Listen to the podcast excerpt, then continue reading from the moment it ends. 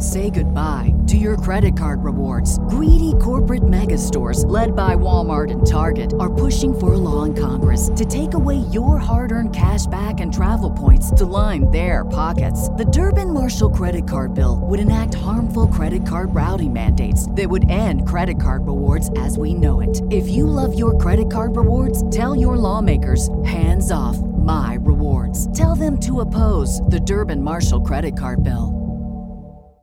Save big on brunch for mom, all in the Kroger app. Get half gallons of delicious Kroger milk for 129 each, then get flavorful Tyson natural boneless chicken breasts for 249 a pound, all with your card and a digital coupon. Shop these deals at your local Kroger today or tap the screen now to download the Kroger app to save big today. Kroger, fresh for everyone. Prices and product availability subject to change. Restrictions apply. See site for details.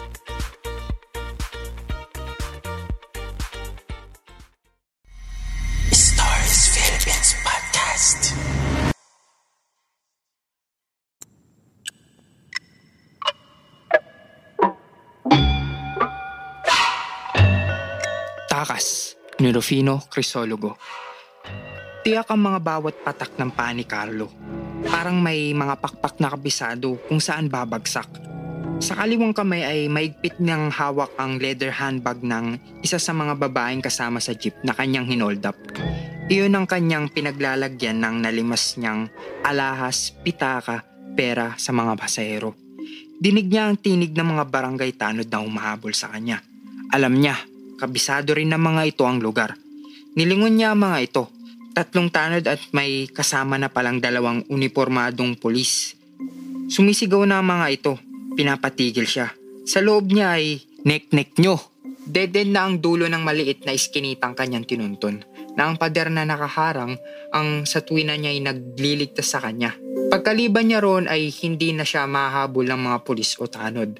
Ang naabakod naman sa magkabilang gilid ng makitid na iskinita ay mga barong-barong na sa ganitong oras ng madaling araw ay hindi karakang nagbubukas kahit nagsisigawan na. Iilang metro na lamang ang layo niya sa pader. Binilisan pa niya ang takbo. Bumuwelo para madali niyang masalta ang pader nang biglang sumulpot ang dalawang tanod sa ibabaw ng pader. Bigla siyang minto. Narito na rin ang mga humahabol sa kanya. Sukol na siya, pero desidido siyang huwag magpahuli. Sa rami ng kanyang mga kasalanan ay tiyak na hindi na siya makakarating sa presinto. Itinutok niya ang hawak na baril sa tatlong tanod at dalawang pulis at kinalabit ang gatilyo. Sumuray ang nauunang tanod pero bago niya nakita ang pagbagsak dito ay sunod-sunod na ang putok na kanyang narinig. Sunod-sunod din ang mga naramdaman niyang pagsagitsit ng mga pulong humawi sa kanyang mga laman ng kanyang dibdib at yan. Noon lamang, sa loob ng dalawamput dalawang taon niya sa daigdig, siya nakaranas ng ganong katinding sakit. Bumagsak siya, una ang muka. Talagang maswerte pa rin ang taratadong ito, Sarge. Mahina pero malinaw na dumating sa kanyang pandinig ang sinabi ng isang pulis.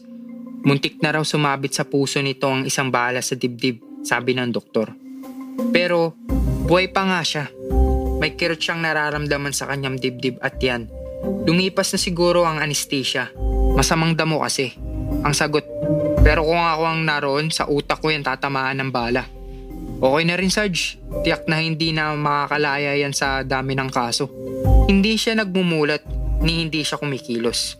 Pero gumagana sa kanyang isip, nek-nek nyo. Galingan nyo ang pagbabantay sa akin. Tinitiyak ko sa inyo, isang araw tatakasan ko kayo. Bulong ng kanyang utak. Mabilis ang recovery ni Carlo.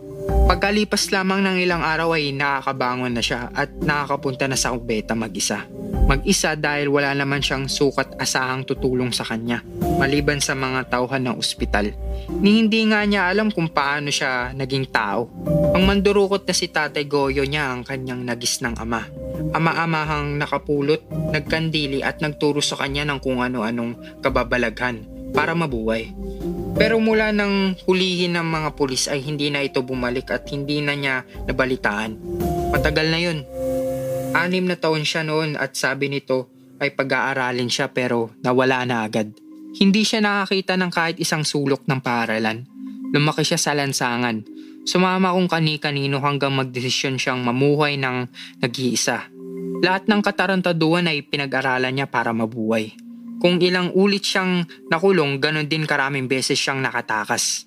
Mag-iisang buwan na si Carlo sa ospital at tiniyak ng doktor na ligtas na siya at tiniyak din ng mga pulis na sa kulungan ng tuloy niya. At sa kanyang isip ay tiyak din niyang hindi siya magtatagal doon. Ating gabi. Gustong gusto na niya mag-CR kaya dahan-dahan siyang nagtungo sa CR. Bitbit ang bote ng dextrose. Makarot pa ang kanyang mga sugat pero kaya na niyang tiisin.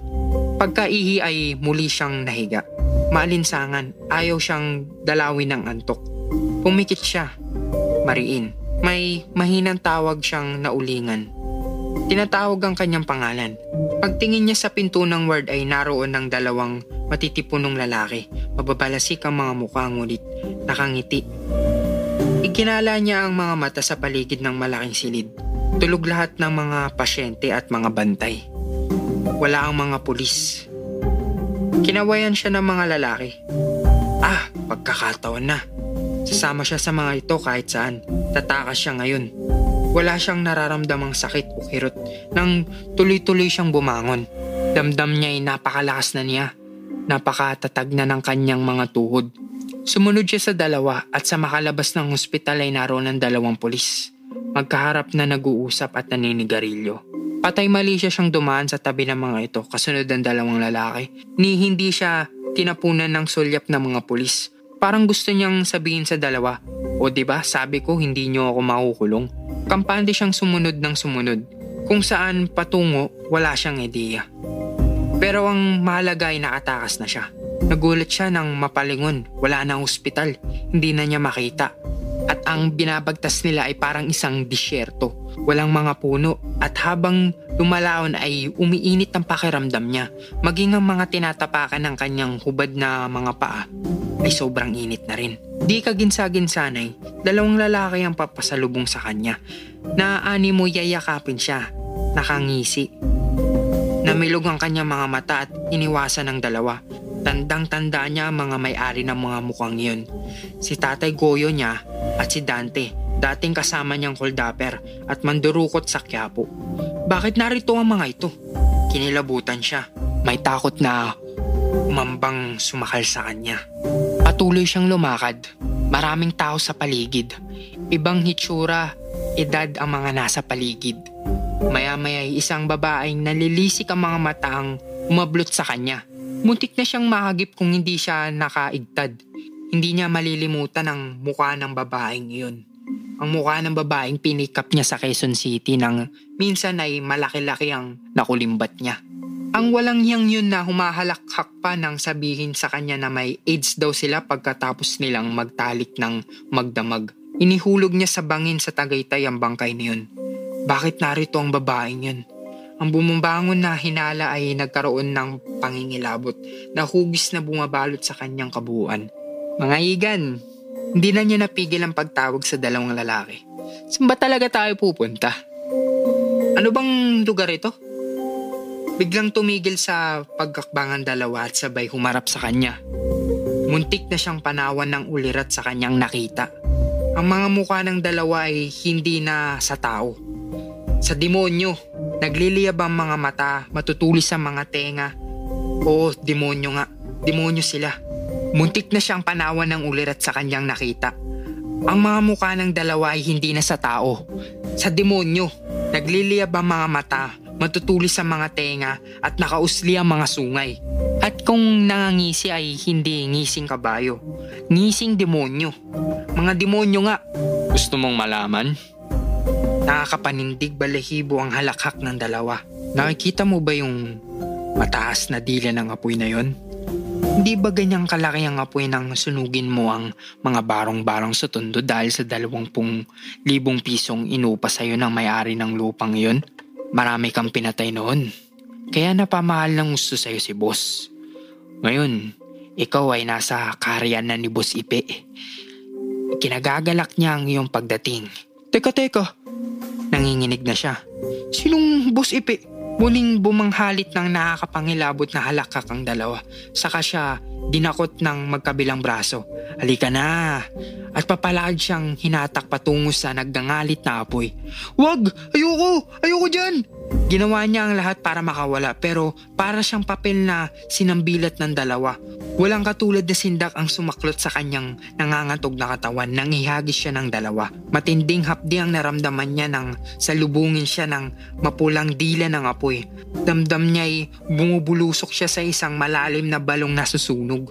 Ikanim na ng umaga, nagwakas ang may ilang minutong pag-ungol ni Carlo. Ang mga mata ng lahat ng mga pasyente at mga bantay ay nakatuon sa kanyang maputlang muka, nakadilat, nakanganga at larawan ng matinding sindak. Cardiac arrest. Iiling-iling na sabi ng doktor. Hindi kaya bangungot? Bulong sa kanya ng kasama ng isa sa mga dalawang pulis na bantay niya.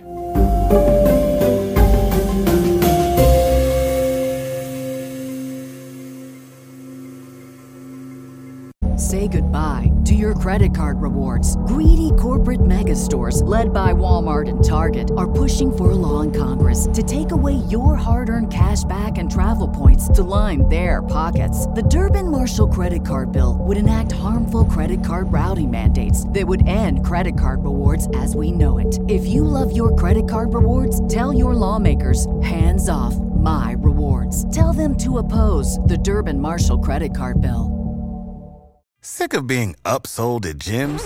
My guy, you're currently a base member. For $90 more, I can upgrade you to our Shred membership. For 130 more, you'll be a Swole member. And for just $300 more, you'll reach Sweat Platinum.